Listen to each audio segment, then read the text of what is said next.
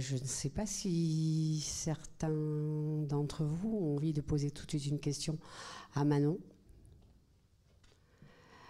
Mais euh, je peux commencer.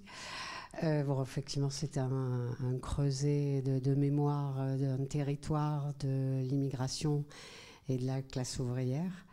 le film démarre avec un, un, rappel des images de Jean-Pierre Thorne, euh, tu peux peut-être nous en parler un peu, nous dire comment ça a démarré comme ça sur la référence à Oser lutter, oser vaincre de Thorne? Euh, oui, donc les images euh, d'archives qu'on voit, c'est un film de 68 qui est le tout premier film de Jean-Pierre Thorne, Oser lutter, oser vaincre, qui, qui, est un film en fait qu'il a tourné au, au, donc en plein mois de mai. Euh, à ce moment-là, il y avait les États généraux du cinéma qui se réunissaient. Euh, cette, et puis il y a cette occupation à Flins qui a commencé, qui d'ailleurs, à un moment du mois de mai, les projecteurs se sont un peu déplacés du quartier latin à l'usine de Flins, parce que ça a été une des, plus longues occupations euh, par les ouvriers d'une usine. Et c'était pas la moindre, enfin, c'était une grosse usine, Flins pendant plus d'un mois, voilà, elle était occupée. Il y a eu des, il y a eu aussi un mort. Ça, ça a marqué euh, Gilles Totin, un étudiant qui était venu soutenir euh, euh, les, ouvriers, parce qu'il y a eu beaucoup voilà, d'étudiants, de militants, d'intellectuels qui sont venus à l'usine soutenir l'occupation par les ouvriers. Et Jean-Pierre Thorne a tourné son premier film, un film très, très étonnant, qu'il n'a pas voulu montrer, lui pendant des années.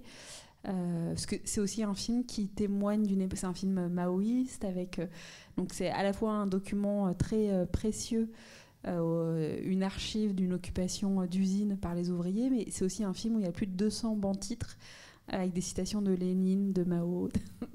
voilà. Et c'est aussi un film assez dogmatique, non, mais voilà, qui, qui, témoigne aussi de l'effervescence d'un moment, d'une jeunesse étudiante, du, euh, suite à ça, d'ailleurs, euh, Jean-Pierre Thorne a décidé de s'établir en usine. Et le film qu'il a fait euh, huit ans plus tard, pour moi, qui est un si ce n'est le, plus beau film, mais c'est le, dos au mur, qui est un film qu'il a tourné après s'être établi pendant, je crois, sept ans aux usines Alstom de Saint-Ouen. Euh, il avait quitté l'usine. Un an plus tard, euh, ses, anciens camarades d'atelier entrent en grève et lui disent bah, Reviens filmer notre grève. Là, il fait le dos au mur, qui d'un coup est un film qui donne la parole vraiment, enfin, qui, où, voilà, où les, les ouvriers ont la parole, et puis c'est un portrait beaucoup plus peut-être complexe, avec aussi des contradictions, avec euh, de la classe ouvrière. Alors que dans Oser lutter, on était dans un film plus que lui-même des fois décrit comme plus donneur de leçons. Il y avait un côté un peu plus. Mais bon, ça reste un témoignage très fort de l'intérieur de l'usine. Et moi, c'est vrai que quand je découvre l'histoire des Mureaux il y a une petite dizaine d'années, enfin des Mureaux de, deux ce territoire, euh, des quartiers des Mureaux, donc, qui ont été construits dans les années 60 pour loger les ouvriers de l'usine de Flins, je découvre presque en même temps euh, l'histoire des luttes sociales. Euh, qui ont traversé ce territoire, de 68 à Flins, que ces archives ont existé, que ce, film qui, marque un moment particulier de l'histoire du cinéma politique euh, a existé. Et c'est effectivement toute cette histoire qui me donne envie de, revisiter l'histoire et puis de tirer ce fil du, politique, ce fil du, feu qu'on retrouve dans les archives de, Jean-Pierre Thorne et, de m'interroger sur où on en est aussi d'autres façons, enfin comment penser le, politique aujourd'hui, comment la question de la révolte, de l'engagement. Enfin, j'ai toutes ces questions en tête. Mais voilà, ces archives ont, fait partie des, multiples points de départ, parce que c'est aussi une histoire de rencontre qui fait qu'à un moment on s'installe à un endroit aussi longtemps, mais des multiples points de départ euh, de ce projet. ton arrivée au Muro, ça a correspondu à autre chose, donc à la, au moment de la réhabilitation Oui, c'était plus euh, la première rencontre. C'était euh, une rencontre avec des, un collectif d'habitants euh, que j'ai rencontré à Paris à l'occasion d'une une manifestation enfin, sur la question de la rénovation urbaine et des mobilisations habitantes. Donc il y a un collectif d'habitants des Mureaux qui était venu et qui expliquait que dans leur ville, il y avait beaucoup, dans leur quartier, beaucoup de démolitions que la parole habitante était pas du tout entendue, que ça leur posait des questions, parce que pour eux, c'était aussi associé à une façon de gommer l'histoire, euh, l'histoire ouvrière d'un territoire, et qu'ils se mobilisaient face à ça. Donc moi, j'étais très intéressée par ces formes d'auto-organisation des habitants. Et du coup, ils m'ont invité à venir assister à leurs réunions euh, au Murau. Donc ça, c'est les toutes premières rencontres. Et c'est là qu'en allant au Murau, je, rencontre d'anciens ouvriers de, de Flins, des jeunes qui s'engagent aujourd'hui dans leur association, et puis une histoire euh, euh, qui me semble très forte, singulière et emblématique en même temps, que j'ai envie de creuser. Euh,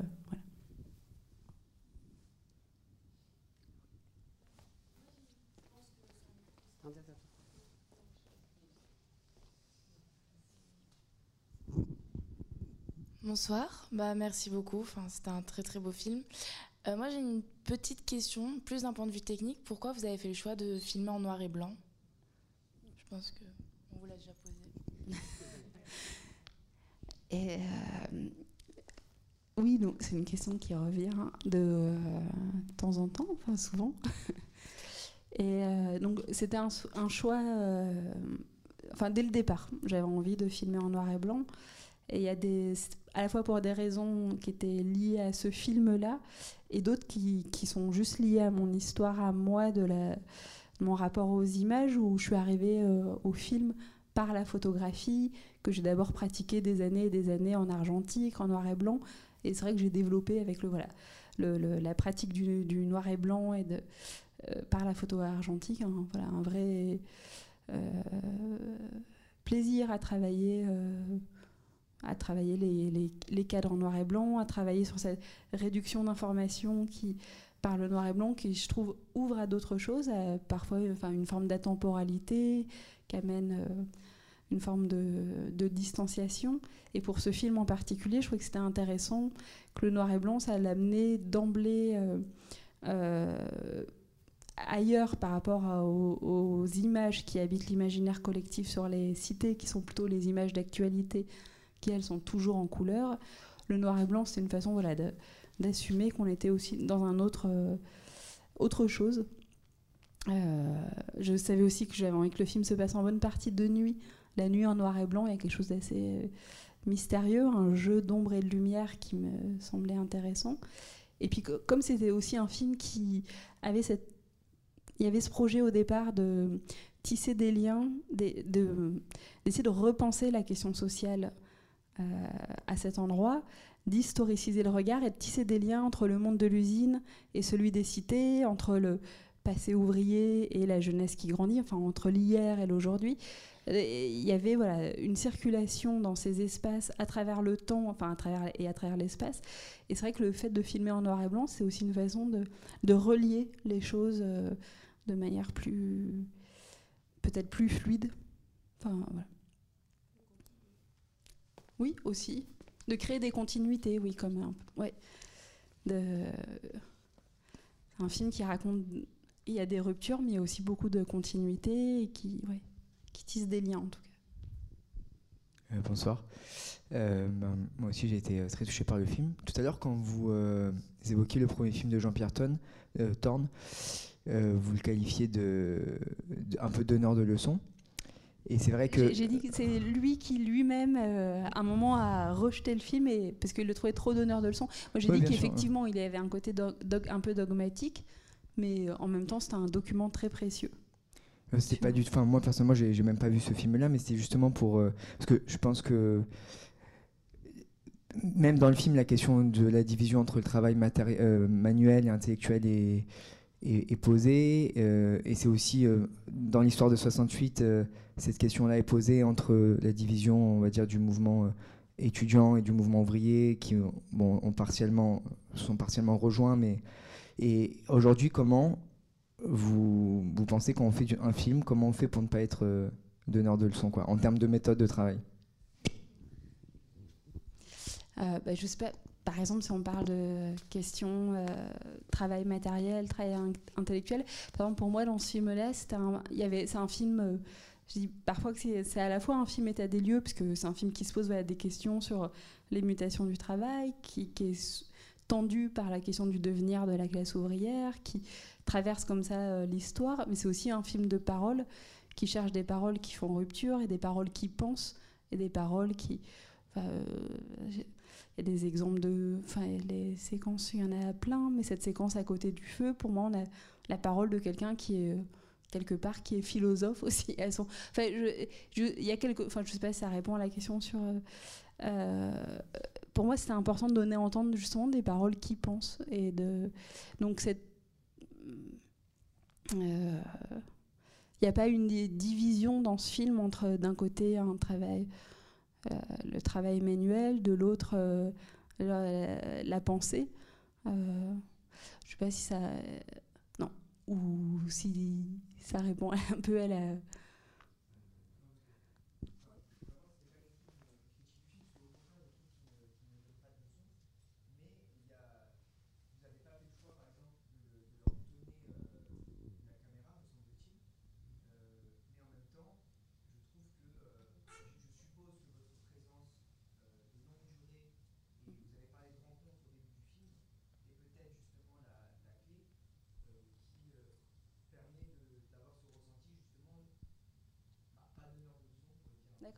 Oui, d'un film qui n'est pas. Euh, d'accord, oui, c'était ça la question. Comment on fait pour faire un film euh, Oui. Effectivement, c'est un film qui parle d'une histoire de rencontre et je pense que c'est un film qui, est qui s'est construit beaucoup en, dialogue où effectivement il y a eu une écoute, cette idée que moi, en, arrivant au Muro, moi j'avais beaucoup à apprendre.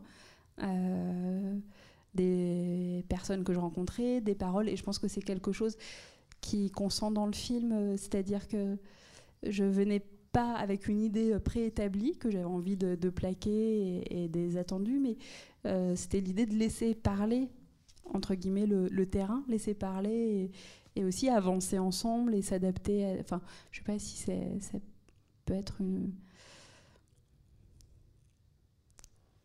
par rapport, mais sur la question d'honneur de leçon, c'est vrai que peut-être un, certain dans l'histoire du cinéma militant, il y a eu un moment, euh, c'est des films qui, ont pu être euh, des fois d'honneur de, leçon et du coup qui, qui, étaient quelque part contre-productifs par rapport à leur ambition de départ, puisque et, et presque eux-mêmes euh, assez antinomiques avec le projet politique, c'est-à-dire des et c'est vrai que bah, ça me semble, euh, le cinéma politique, pour moi, c'est un cinéma qui doit aussi laisser la place à, bah, non seulement que les, les filmés et puissent s'emparer euh, d'un film et aussi rentrer dans un processus de, création qui peut être euh, partagé, mais aussi une place au spectateur pour se poser lui-même ses propres questions et tisser des liens. Il y a plein, plein de questions à propos de, de, de, l'écriture de ce film et de, ce qu'on ressent et de ce qu'on apprend et de qui on rencontre. Euh, une des questions que, que, je me suis posée, c'est sur le choix de d'interroger la mémoire euh, de ce quartier et la vie de ce quartier en direct à travers les hommes et que la voix des femmes ne s'entende que quand les. Ça m'est resté, ça, les, la très belle brochette de vieilles personnes qui font cuire des maïs au départ, là, qui font griller des maïs. Et ils parlent, et quelqu'un dit à un moment donné, bah, c'est le moment de revenir, de repartir finalement. Et il y a, y a, y a quelqu'un il y a une femme qui passe, voilà, qu'on va juste passer, et qui elle dit que nous, nous, ne nous, nous, on repartira pas en tout cas. Et ça, c'est, et c'est tout. Euh, et, on a entendu avant cette femme qui, dans le film de Thorne, donne son témoignage. Mais après, on va pas retrouver, on va pas retrouver, euh, on va juste entendre parler de cette mère qui attendait son fils euh, délinquant. Mais autrement, toute la vie de ce quartier, elle, sera, elle sera racontée à travers ces hommes, jeunes et vieux. Voilà. Donc, comment ça s'est passé ce choix dans votre écriture? Est-ce que c'est la même chose dans le travail de recherche que vous avez fait aussi à l'écrit? Alors, euh, oui, donc par, rapport à cette première femme dont vous parlez qui ne passe de manière très. Euh, effectivement, il y a cette. les hommes, ceux qui font griller le maïs, c'est d'anciens ouvriers de Renault. Et c'est vrai que souvent, parmi eux, ceux qui arrivaient à leur retraite, il y en a beaucoup qui retournent passer une partie de la retraite dans leur pays d'origine, alors que les mères, les femmes, elles, elles disent qu'elles restent, enfin leurs enfants sont là, leur vie est là, leur... et donc c'est ça qu'elles et alors, la femme qu'on voit, parce qu'il y a deux femmes fortes, dans, une dans la première partie du film et, qui n'est pas, c'est pas dans le film de Jean-Pierre Thorne, c'est dans le, et il y en a une autre qu'on voit plus tard, mais euh, Fabienne, elle s'appelle, euh, celle qui nous parle de son histoire elle d'établissement à l'usine, parce que elle, la façon dont elle est arrivée à Flins, c'est où elle a rencontré Jama qui est avec elle, qui est devenu l'homme de sa vie. Euh, elle, elle y est arrivée à 20, enfin, un peu après ses 18 ans, comme établie, donc euh, comme euh, ouvrière volontaire, donc pour des raisons politiques. Et en tant que. Moi, je trouvais que c'était important aussi d'avoir sa parole à elle. D'ailleurs, elle a, écrit un livre dernièrement sur sa vie. C'est une, histoire, sa vie, c'est une histoire de femme dans un monde d'hommes. Hein. L'usine de Flins, c'était 90% d'hommes.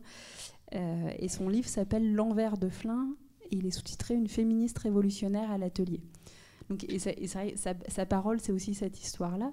Donc il y a Fabienne dans la première partie, dans la deuxième partie du film, il y a Antoinette, qui est quand même un, et pour moi un personnage qui est très lumineux, qui a aussi sa, force et son ancrage. Et, euh, et, après, les femmes apparaissent. Bah, Momo parle de sa mère, euh, voilà, il y a d'autres. Et c'est vrai que ben, y a deux séquences, je pense, qui donnent vraiment. Enfin, de, de manière, le film, moi, je l'ai pas pensé en me disant il me faut tant de femmes, tant de. C'est une histoire de rencontre aussi. Mais je pense qu'il y a deux séquences qui donnent aussi cette sensation qu'il y a beaucoup d'hommes dans, dans, la rue et surtout de nuit. Et c'est vrai.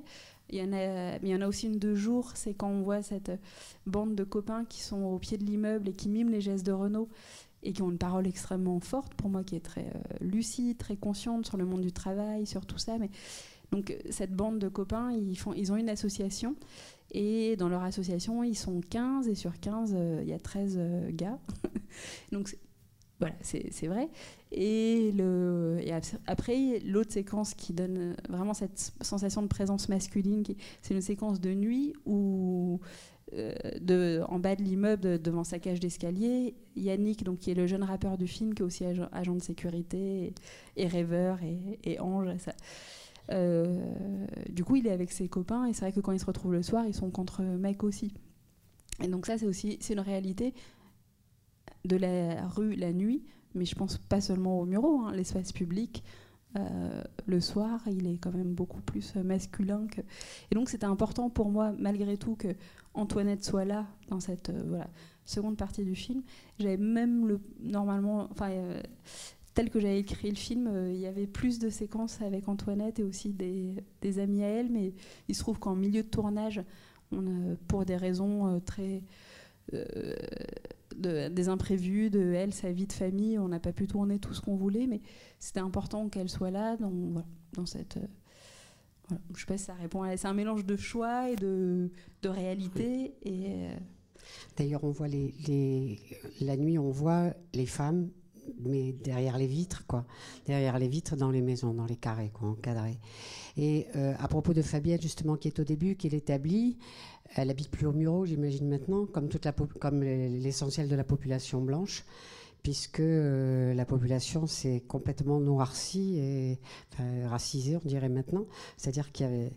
Euh, ont disparu, quoi. Je veux dire, les, petits blancs ont, disparu et il ne reste que cette population-là. Et pour revenir à, à Antoinette, euh, le choix de la péniche, elle, est sur l'eau, elle parle, Antoinette, et elle est complètement en dehors donc des mureaux. Et comment ça s'est passé? C'est elle qui a choisi ce lieu.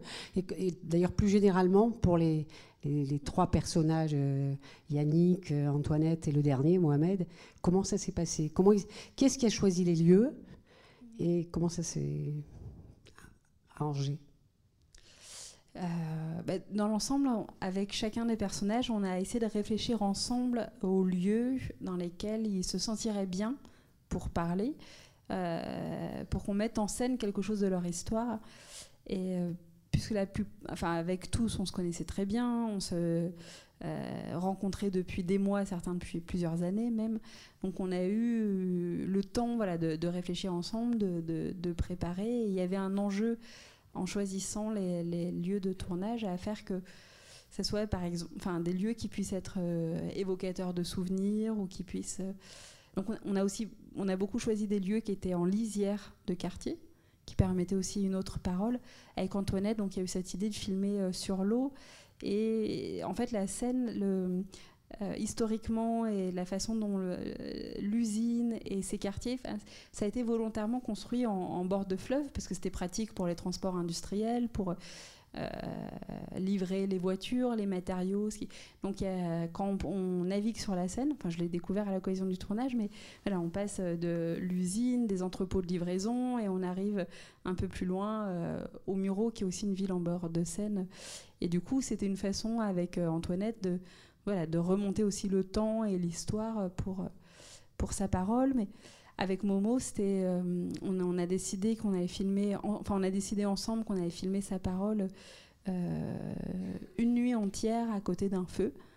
Euh, et qu'on n'avait pas envie de faire un entretien tout simple face caméra, mais plutôt que le, feu, il, ben, il, fallait le, il fallait chercher du bois, il fallait le, l'allumer, il fallait le garder allumé, il allait, il, allait s'éteindre, il fallait, il y avait quelque chose comme ça d'intéressant dans ce, que ça demandait pour lui de, concentration, finalement d'action, et euh, euh, quelque chose aussi d'assez beau sur cette idée, voilà, de, aussi de feu qui résonnait avec euh, l'histoire de sa vie. Et, quand on, on s'est mis d'accord cette idée de filmer une nuit entière à côté d'un feu, et lui m'a proposé un lieu pour faire ce feu, qui était aussi un lieu évocateur de souvenirs. Ce que je m'attendais pas à ce qui m'invite à aller aussi loin que ça des Mureaux, c'est qu'il m'a proposé de faire ce feu en Normandie, à 200 km des Mureaux.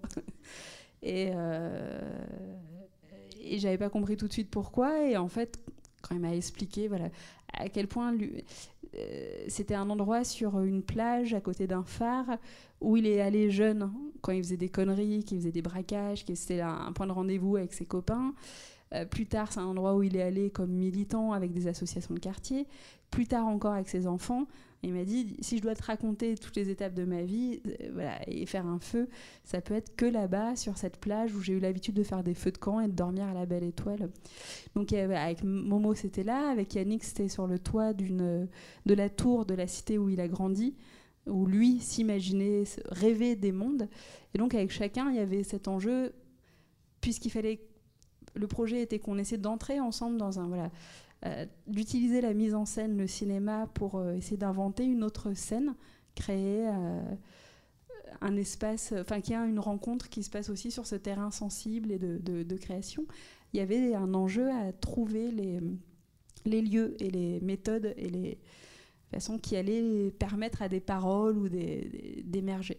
Et effectivement, il s'est, par exemple, avec, c'est d'ailleurs ce que je raconte aussi dans le livre, puisque le livre revient sur toutes ces rencontres, cette expérience du film, et que la parole que Momo a eue cette nuit-là à côté du feu, euh, elle est, euh, c'était pas du tout la même que celle qu'il avait eue pendant des mois et des mois quand on s'est rencontrés, qu'on avait déjà fait des entretiens qui avaient duré des heures, où il m'a raconté sa vie euh, peu ordinaire qui va de la délinquance à l'engagement politique, et moi j'avais trouvé très forte, mais il me l'a raconté déjà de nombreuses fois, sauf que cette nuit-là, à côté du feu, avec tout ce travail de mise en scène, avec ce périple qu'on fait en allant à 200 km des Mureaux et en, traversant la nuit, en se laissant, euh, enfin voilà, la, cette enfin en cherchant à voir où, cette traversée de la nuit allait nous emmener, il s'est passé quelque chose euh, devant la caméra qui s'était pas passé avant. Et qui fait que c'est peut-être aussi une parole typiquement cinématographique, mais qui touche à quelque chose d'extrêmement fort dans ce que c'est une parole intime, c'est une parole politique. Et c'était pareil, je pense, pour euh, d'autres séquences comme celle d'Antoinette au bord de l'eau, de, Yannick.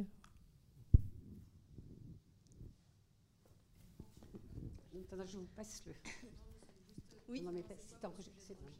c'est enregistré. Le sujet de, de cette recherche. Euh, ben alors c'est un peu ce que je disais juste avant le film, ce qui est très particulier avec cette recherche, qui est une recherche-création et que c'est quelque chose qui était assez euh, nouveau, moi, quand on m'a proposé de faire euh, une thèse où je pouvais rendre ma thèse sous la forme d'un film accompagné d'un texte. Euh, comme c'est finalement, c'était. surtout, enfin, j'étais rattachée à un département en plus de sciences sociales, ça avait peu été fait avant, c'est qu'il y avait un enjeu à réfléchir sur qu'est-ce que c'est que faire de la recherche par le film. Donc moi, ma, recherche, enfin la thèse, je l'ai appelée Filmer, chercher. Retour sur De Sandré de Braise, un film de recherche dans une banlieue ouvrière en mutation. Et le texte qui a accompagné le film, en fait, il a été écrit après le film. C'est-à-dire que pour moi, le, cœur de la recherche, l'expérimentation, c'était euh, l'expérience humaine, l'expérience de film, de création. Et c'est une fois qu'on avait vécu tout ça, qui a duré euh, plusieurs années, euh, que j'ai réfléchi après coup sur qu'est-ce qui s'est produit, qu'est-ce que ça a déplacé dans la façon de faire de la recherche, qu'est-ce que et, du coup, le texte qui a découlé de, ça, ça a donné lieu donc au livre de Sandra de Braise, qui a, enfin, qui a quand même deux faces. En fait, il se prend, euh, il se retourne dans un sens ou dans l'autre. Il y a une face qui s'appelle Voix et histoire d'une banlieue euh, populaire, où c'est mes premières années de terrain, avant même de commencer à filmer, où j'ai enquêté sur l'histoire du territoire, sur les, euh, sur les archives, j'ai recueilli beaucoup de récits de vie, j'ai fait tout un travail aussi de déconstruction des représentations dominantes des quartiers populaires, des représentations médiatiques, des représentations euh, enfin, des politiques publiques, pour essayer de, cibler l'enjeu d'autres images, de repolitiser. Qu'est-ce que ça veut dire Essayer de repolitiser le regard. Donc il y a une phase, voilà, plus euh, travail euh, historique, mais avec beaucoup de matériaux vivants. Et quand on prend le livre dans l'autre sens, ça s'appelle l'expérience d'un film. Et là, c'est vraiment réfléchir sur qu'est-ce que ça a été pour cette expérience-là, filmer, chercher en quoi le, le film, le travail de mise en scène, enfin tout ça, ça a déplacé, ça, ça a permis de, créer, de révéler, de faire apparaître d'autres paroles et comment on a essayé, enfin un peu ce que j'essayais de dire avant, ensemble d'inventer aussi une autre scène euh, qui vient faire aussi un peu rupture avec euh, ce que j'ai aussi ce que j'ai appelé dans le livre l'état des lieux, enfin cette première partie plus voilà plus classique, socio-historique, mais qui fait aussi l'état des lieux d'une une sorte de dépolitisation du regard sur la question des banlieues. et que voilà, à partir du moment où on est rentré dans cette expérience de film, on a essayé de, ensemble d'inventer autre chose. Et je réfléchis, le texte réfléchit là-dessus, sur qu'est-ce qui s'est passé, et qu'est-ce que, donc sur les rencontres. Et, et la recherche donc elle-même, c'est cette double expérience de cinématographique, euh, sociologique un petit peu aussi, et, euh, mais en fait qui est une expérience de vie aussi. Enfin, et du coup, ça revient sur toute cette expérience-là. Euh, je voudrais savoir combien vous aviez d'heures de rush au départ. Et vous avez parlé au départ de fragments dans l'introduction. Comment vous avez donc construit ces fragments et est-ce qu'il y a des personnages qui ont disparu au montage finalement? Alors il y avait pas mal d'heures de rush, il y a une petite centaine d'heures de rush. Euh, sachant dans ces heures de rush, il y avait aussi beaucoup, par exemple, d'heures, enfin de, ah, j'ai filmé dans la longueur des descriptions des paysages qui se transformaient. J'avais aussi envie de, saisir euh, voilà, les mutations de ce territoire, par exemple, les démolitions, la rénovation urbaine.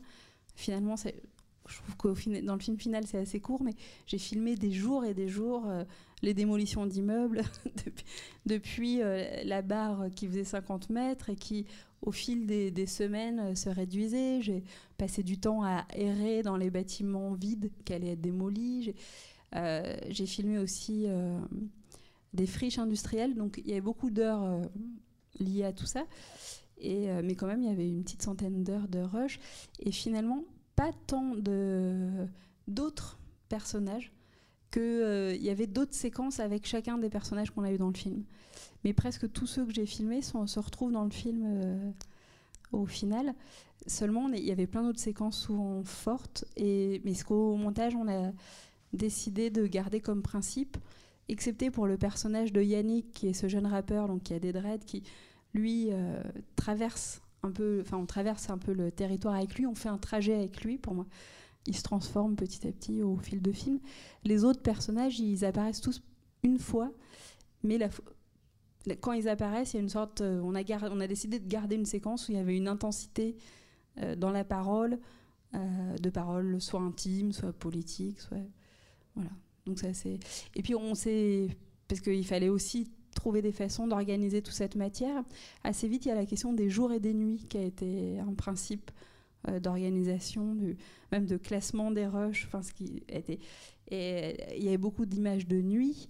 Et la nuit, moi, j'avais senti au repérage, au tournage, et puis dès le dérochage, c'est assez évident qu'il se, se jouait quelque chose dans la nuit qui était à la fois un moment d'errance, d'attente, ou, et où le temps s'étirait, et en même temps un moment où il y a d'autres paroles qui surgissaient.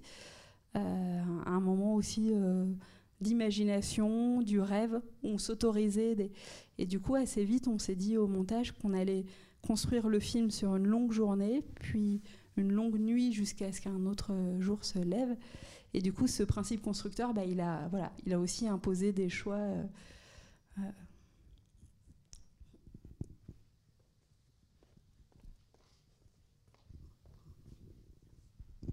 Euh, euh, bonsoir, euh, je voulais juste savoir pourquoi le film s'appelle comme ça. Voilà. Euh, oui, alors, il y a, longtemps, il puisqu'on parlait de la nuit juste avant, il, a eu comme titre de travail euh, Encore une nuit à traverser. C'est-à-dire qu'on a euh, longtemps oscillé entre un titre qui tournait sur cette idée de nuit et de, voilà, de, de traverser et, l'idée du, une idée autour du feu. la prochaine fois le feu, enfin il y avait plein de titres qui sont passés autour de cette idée de transmission du feu qui traverse aussi le film, de construire un feu, de qu'est-ce que... Et finalement, cette idée du feu nous parlait quand même beaucoup plus parce qu'elle avait une dimension plus politique. Et euh, en fait, ça a été suggéré, le, titre de Sandré de Braise a, été suggéré en, projection de travail par euh, Tanguy Perron, euh, qui travaillait à périphérie, enfin qui travaille toujours à périphérie. J'ai fait, j'ai monté ce film en résidence de montage à périphérie. Enfin, il n'avait pas dit exactement deux cendres et de braise, c'était les cendres, la braise, et, euh, et, c'était déjà présent dans d'autres idées de titres qu'on a, cette idée de ce motif du feu. Et on s'est dit voilà qu'effectivement. Euh, la dimension politique du film qui a à voir avec ces idées de, rupture, mais aussi de continuité entre l'hier et l'aujourd'hui, ce questionnement sur le devenir de la classe ouvrière, c'est ce motif du feu qui est aussi bien dans les archives de Jean-Pierre Thorne, mais qui revient devant les palettes qui brûlent devant l'usine d'aujourd'hui, et puis qui, qui, se transforme et qui apparaît dans le quartier euh, euh, sur les, maïs qu'on brûle, les barbecues la nuit, et surtout le feu de Momo à la fin, qu'effectivement il y avait quelque chose qui, qui se tissait à cet endroit-là. Et puis cette parole de Momo euh, qui est spontanée hein, dans la nuit, euh, qui nous explique comment faire un feu. Et puis plus tard, des heures plus tard, la nuit avançant, qui, explique euh, en le faisant que voilà, il remue ses braises avec cette idée que en remuant les braises, bah, les flammes peuvent reprendre. Et du coup, c'est vrai qu'à un, moment, on s'est dit, ça, fait sens, ça, ça, porte le propos politique qui traverse le film. Voilà que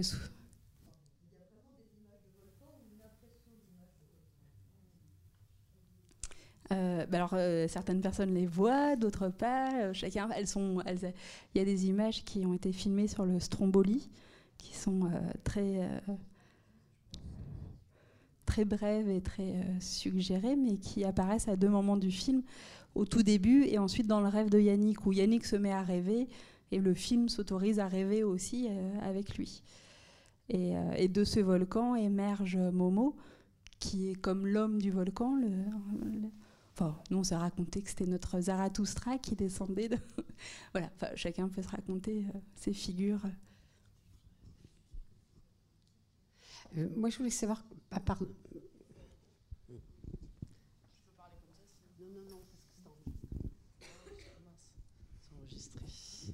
Euh, oui, bah, c'est un peu une question gras de poil. Euh, je ne euh, représente pas Castaner ce soir. J'ai bien compris que vous avez voulu dépolitiser le, film et avoir plus un regard sociologique. Mais il n'y a pas de violence, il n'y a pas de trafic, dans ce, même si c'est peut-être des clichés qu'on peut avoir sur les, sur les banlieues, mais là, il n'y en a pas du tout. et même, on n'en parle pas on le filme pas. Euh, c'est une volonté ou c'est que quand on y vit et qu'on rencontre les gens, ben on rencontre pas forcément ça? Ou c'était une volonté de, de dire, ben moi pour une fois je parle d'autre chose? Alors, j'ai pas voulu dépolitiser, au contraire. moi, à mon sens, j'ai plutôt voulu. Euh, euh, non, j'ai voulu. Oui, j'ai dit qu'il y avait plutôt, en général, une dépolitisation du regard sur la question des banlieues, au sens où, je voulais dire souvent, au sens où la question sociale, la question des rapports de force, des rapports de classe, des conflits politiques, elle n'y est plus pensée. C'est on regarde ces lieux comme des mondes à part, justement, d'où naîtraient des, des, problèmes nouveaux, et on les déconnecte complètement de leur histoire ouvrière et de cette histoire sociale. Pour moi, le politique, en fait, il est là, il est, il est aussi dans, c'est-à-dire rattacher ces lieux à cette histoire sociale, à cette histoire ouvrière, et pas dépeindre la banlieue comme un décor, mais vraiment comme un lieu de conflit politique, au sens aussi où la question des classes, elle y est parfaitement euh, présente. Et, euh, et, les jeunes qui grandissent dans ces quartiers sont non seulement les héritiers d'une histoire ouvrière, mais euh, ils incarnent aussi la figure d'un nouveau prolétariat qui se développe plus, par exemple, dans les services, qui est à la fois flexible, précarisé, euh, quand on est livreur chez UPS, agent de sécurité, agent.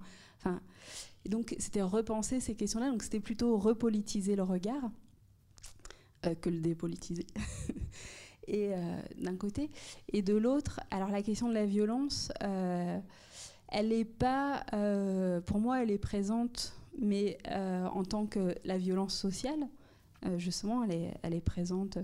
effectivement, on ne voit pas de voitures qui brûlent euh, d'émeutes euh, ou je sais pas qu'est-ce qu'on pourrait voir euh, d'autre ou de après il y a d'autres choses qui sont quand même quand Yannick Rapp il nous raconte aussi le trafic de drogue il nous raconte mais elle est, pour moi elle apparaît plus dans la question de la violence sociale et alors je sais pas si mais après c'est vrai qu'on me dit souvent votre film il y a aussi un regard qui est tendre on sent une forme de douceur on sent des lueurs d'espoir on sent on voit des lucioles.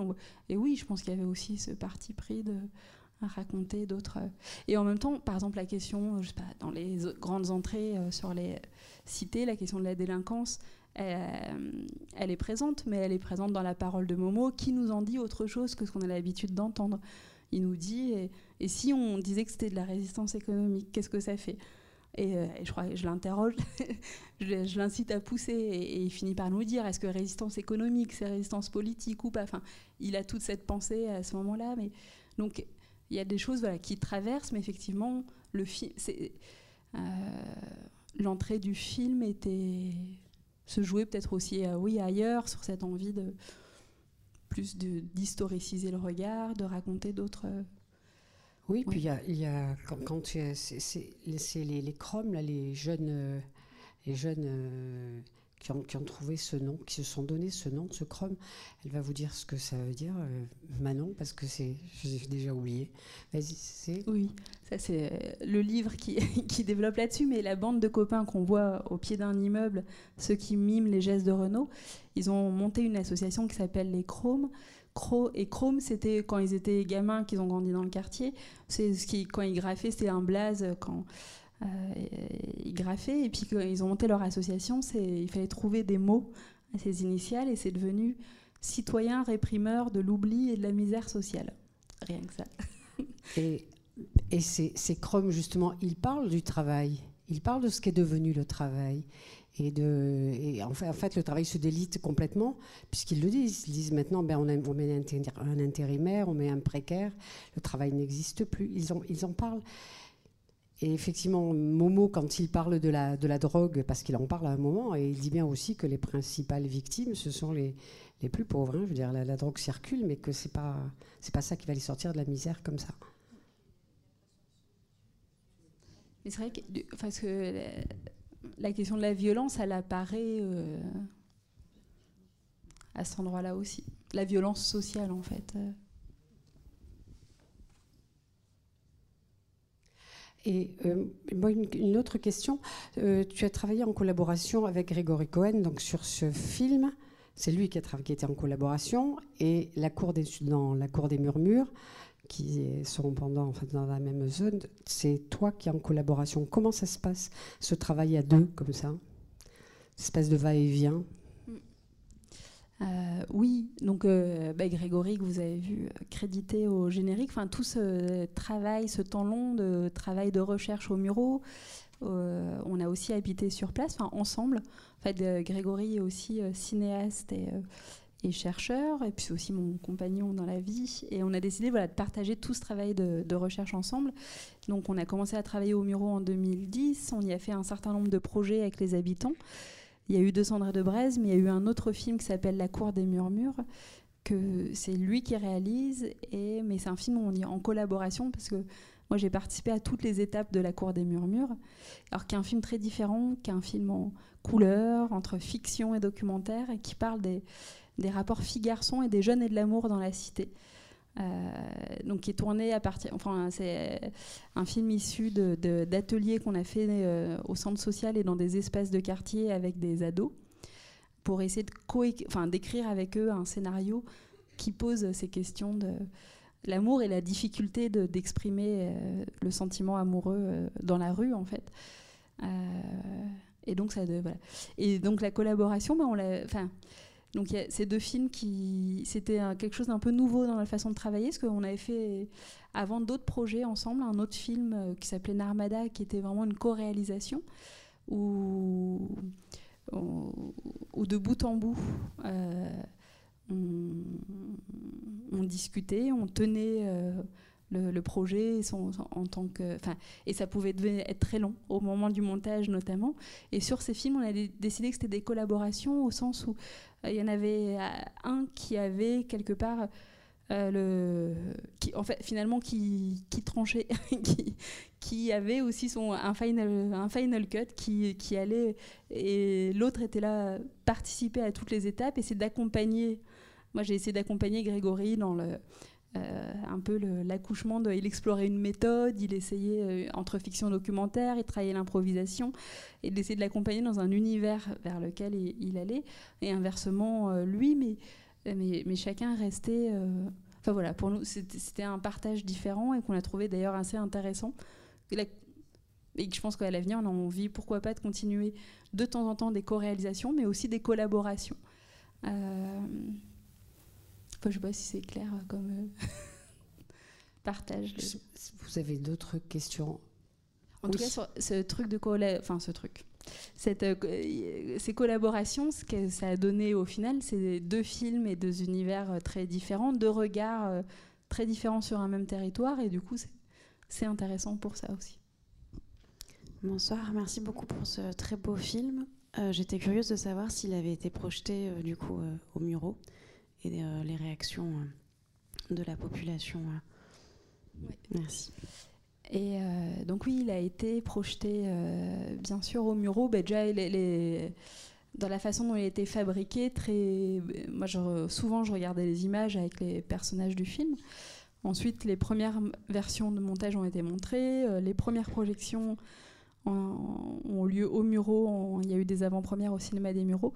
Et le film a été. Et, moi, je m'attendais pas à, ça. Même, enfin, aujourd'hui, il est sorti au cinéma avec. Euh, euh, distribué par Doc 66 avec euh, Violaine Archin qui est présente d'ailleurs ce soir. Et là, en septembre dernier, la sortie salle, elle se produit plusieurs années après la fin du tournage. Et pourtant, les personnages, enfin ceux qui on voit apparaître dans le film, euh, continue aujourd'hui encore euh, d'accompagner le film et de rencontrer le public. Et ça, c'est quelque chose, je ne m'attendais pas à ce qu'ils puissent, le temps passant, euh, continuer à. Donc, quand ils l'ont vu la première fois, ils, m'ont dit avoir été. Enfin, être très touchés par le film, mais qui continuent à l'accompagner comme ça plusieurs années après. Donc il y a d'ailleurs eu des projections à Marseille où moi j'avais pas pu, enfin à Marseille, à Port-de-Bouc et au Baumette à Marseille, euh, dans le cadre du festival Images de Ville, où moi je pouvais pas être parce qu'il y avait je sais plus, enfin une autre projection ailleurs, et c'est Mao qu'on voit dans le film qui dit euh, qu'il aime son ghetto, qui est venu présenter le film ici avec euh, Fabienne. Enfin, il, il, présente aussi parfois le film tout seul, et du coup je trouve ça, voilà, ça raconte comment eux ils le portent aussi. On a eu des très beaux retours de la part d'autres habitants des Mureaux aussi. Et euh, il y a juste une projection un peu euh, assez euh, cocasse qui s'est passée une fois au Mureaux, parce que le film est sorti au cinéma des Mureaux aussi.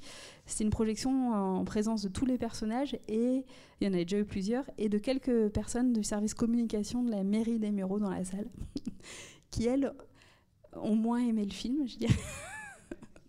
Quelqu'un nous a dit du service communication de la ville, est revenu sur la parole des Chromes qui disent que euh, bah, ont l'impression que la parole des habitants des quartiers populaires n'est pas entendue, que la rénovation urbaine se fait sans les habitants et que c'est comme si euh, souvent euh, ils disent, c'est comme si on leur disait mais vous inquiétez pas, on sait ce qui est bien pour vous, on réfléchit pour vous. ça c'est un vécu très fort de la part des habitants cette dépossession de la parole. Donc ça n'a pas plu au service communication qui dans du coup c'est ont pris la parole pour dire qu'ils n'étaient pas d'accord que voilà, et puis que par ailleurs, d'ailleurs, ils étaient très déçus parce qu'ils ont quand même investi des millions dans la rénovation urbaine et que le film est en noir et blanc et que comme il est en noir et blanc, on peut pas voir euh, euh, les bâtiments repeints avec des nouvelles couleurs, etc., etc. Enfin bon, bref, ils nous ont fait euh, leur campagne politique et c'était et, du coup ça a permis des débats assez, ça a dévié complètement au moment du film et des débats et, très intéressants entre des habitants qui étaient là et qui leur ont reproché aussi une forme d'invisibilisation, d'absence de, voilà, de prise en compte de la parole habitante, mais aussi qui ont pu prendre à partie des politiques sur euh, pourquoi est-ce que cette histoire ouvrière, euh, ils cherchent tout le temps à la gommer? Parce qu'avec la rénovation urbaine, il y a vraiment cette idée de tourner la page aussi, de changer l'image de la ville, tourner la page du passé ouvrier. Euh, et que d'ailleurs, quand la ville communique sur son histoire, elle essaie beaucoup plus. Il y a aussi une histoire d'aérospatiale dans la ville des Mureaux qui concerne beaucoup moins d'habitants et plutôt des ingénieurs et des cadres, d'ailleurs qui viennent pas des Mureaux mais d'ailleurs. Et du coup, pour eux, ça leur semble une histoire plus noble, enfin au pouvoir public, que l'histoire ouvrière qu'ils ont envie de cacher. de l'histoire des qui porte un peu comme une tare et, euh, c'est problématique parce qu'ils réécrivent l'histoire. Donc ça a permis des débats hyper intéressants à cet endroit. Si vous n'avez pas d'autres questions, peut-être qu'on peut remercier Manon. Et merci à vous. Ben, merci à vous pour euh, toutes ces questions.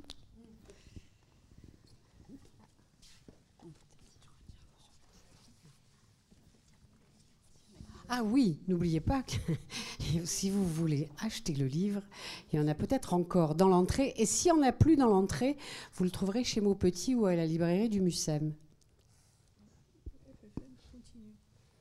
Et FFM continue.